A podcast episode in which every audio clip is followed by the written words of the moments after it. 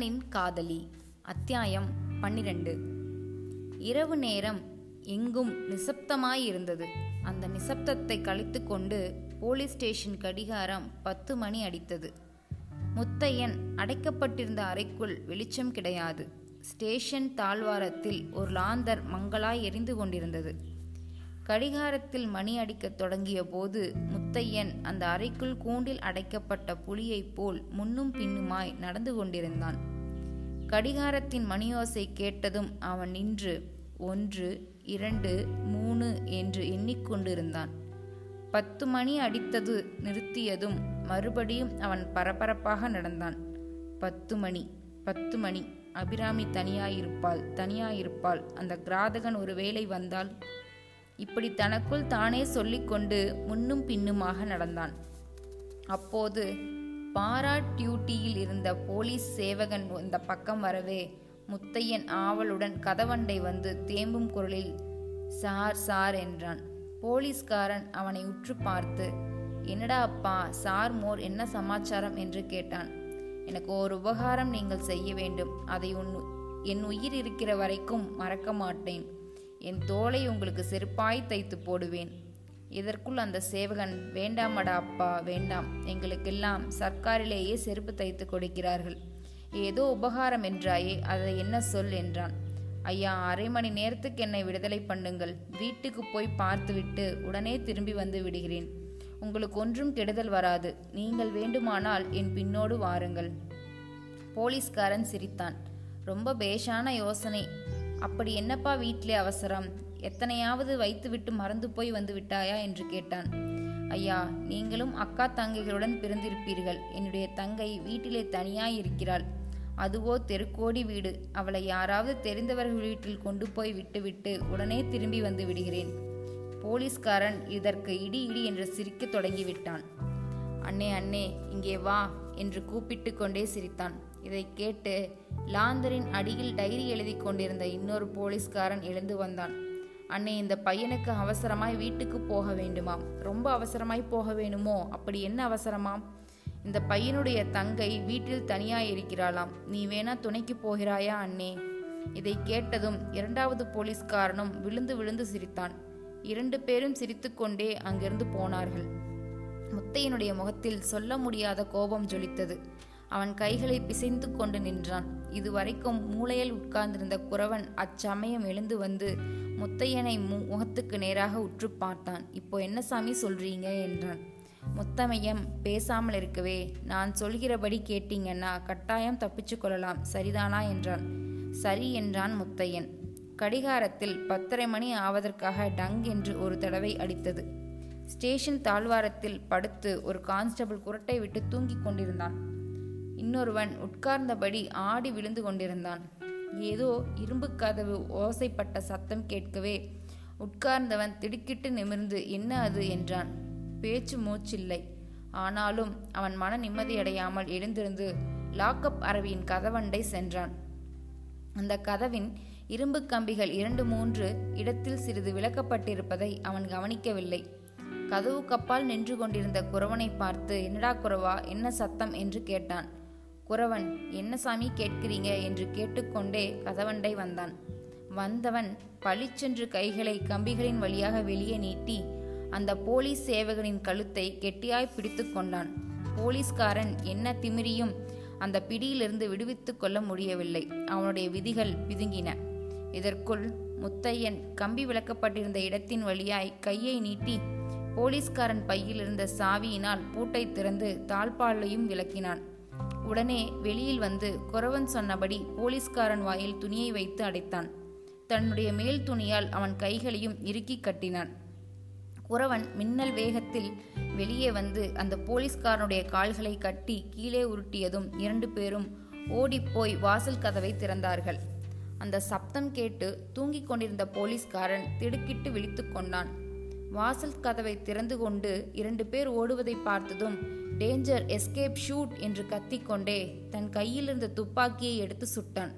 குண்டு ஸ்டேஷன் கூரை மேல் போய் தாக்கி கட்டிடம் கிடுகிடுக்கச் செய்தது.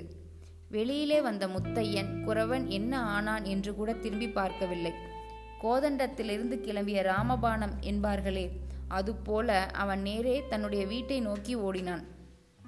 இரவு நேரமாகையால் வீதியில் ஜன நடமாட்டமில்லை ஆனால் அவன் ஓடிய வழியில் தெருநாய்கள் எல்லாம் குறைத்தன சில நாய்கள் அவனை தொடர்ந்து ஓடி வந்தன. அதையெல்லாம் அவன் பொருட்படுத்தாமல் சந்து பொந்துகள் வழியாக புகுந்து அதிவேகமாய் ஓடினான். கடைசியில் வீட்டை அடைந்தான். கதவு சாத்தி இருந்தது வீட்டிற்குள் விளக்கு இல்லை. முதலில் கதவை மெதுவாக இடித்தான். பிறகு ஓங்கி இடித்தான். அபிராமி அபிராமி என்ற கம்மிய குரலில் அலறி அழைத்தான். பேச்சு மூச்சு இல்லை. கொஞ்ச தூரத்தில் போலீஸ்காரர்கள் கூச்சலிட்டு கொண்டு ஓடிவரும் சப்தம் கேட்டது. சட்டென்று கதவின் நாதாங்கி இருக்கும் இடத்தை பார்த்தான். கதவு வெளிப்புறம் பூட்டப்பட்டிருப்பதை கண்டான். ஐயோ அபிராமி அபிராமி நீ என்ன ஆனாய்? எங்கே போனாய்?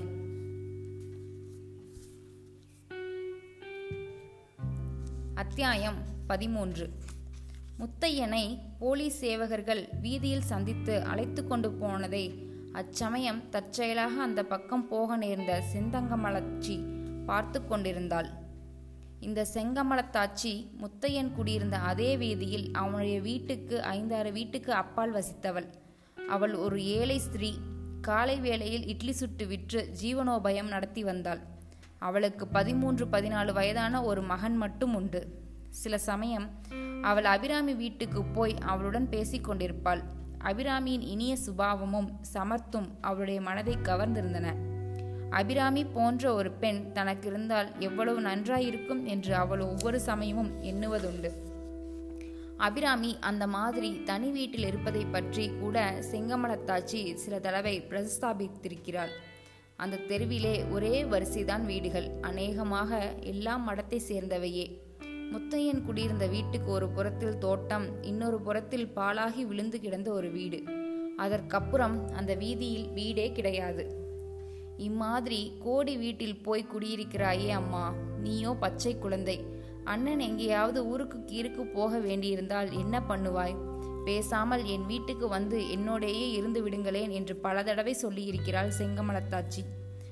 ஆனால் அபிராமி அதை காதில் வாங்கிக் கொள்ளவே இல்லை. பயம் என்றால் இன்னதென்று அவளுக்கு தெரியாது. மேலும் அண்ணன் முத்தையன் இருக்கும்போது அவளுக்கு என்ன பயம்? யாரால் என்ன செய்ய முடியும் அவளை?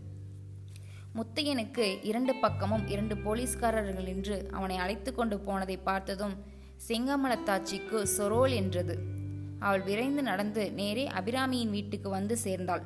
தாழ்பால் போட்டிருந்த கதவை இடித்தாள். அபிராமி அண்ணன்தான் வந்து விட்டான் என்று எண்ணிக்கொண்டு சட்டென்று கண்ணீரை துடைத்துவிட்டு எழுந்தாள். ஆனால் அண்ணன் குரல் கேட்காமல் இருக்கவே கொஞ்சம் சந்தேகம் தோன்றி யார் அது? என்று கேட்டாள். நான் தான் அபிராமி. கதவை திற என்று செங்கலமல செங்கமலத்தாச்சியின் குரல் கேட்கவும் ஜன்னலில் எட்டி பார்த்து வேறு யாரும் இல்லை என்று தெரிந்து கொண்டு கதவை திறந்தாள்.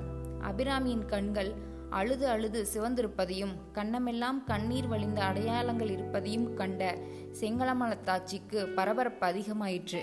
அடி பெண்ணே என்ன விபரீதம் நடந்ததடி? அங்கேயோ உன் அண்ணனை போலீஸ்காரர்கள் அழைத்து போகிறார்கள். இங்கேயோ நீ அழுது கண்கோவை பழமாய் ஆகியிருக்கிறது. முத்தையன் என்னடி பண்ணிவிட்டான்? நல்ல பிள்ளையாச்சே என்றாள். அபிராமிக்கு திக்கு திசை புரியவில்லை. போலீஸ்காரர்களா? அண்ணனையும் அழைத்து போகிறார்கள். ஏன்? எதற்காக? செங்கமலத்தாச்சி மெல்ல மெல்ல விசாரித்து அன்று நடந்ததையெல்லாம் தெரிந்து கொண்டாள். கடைசியில் ஐயோ அந்த படுபாவி சங்கு பிள்ளையின் கண் உண்மையிலும் விழுந்து விட்டதா?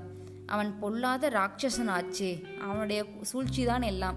என்னமோ போய் கேஸ் எழுதி வச்சு முத்தையனை போலீசாரிடம் பிடித்து கொடுத்திருக்கிறான். ஐயோ பெண்ணே உனக்கு இப்படி இல்லாமா வரணும்?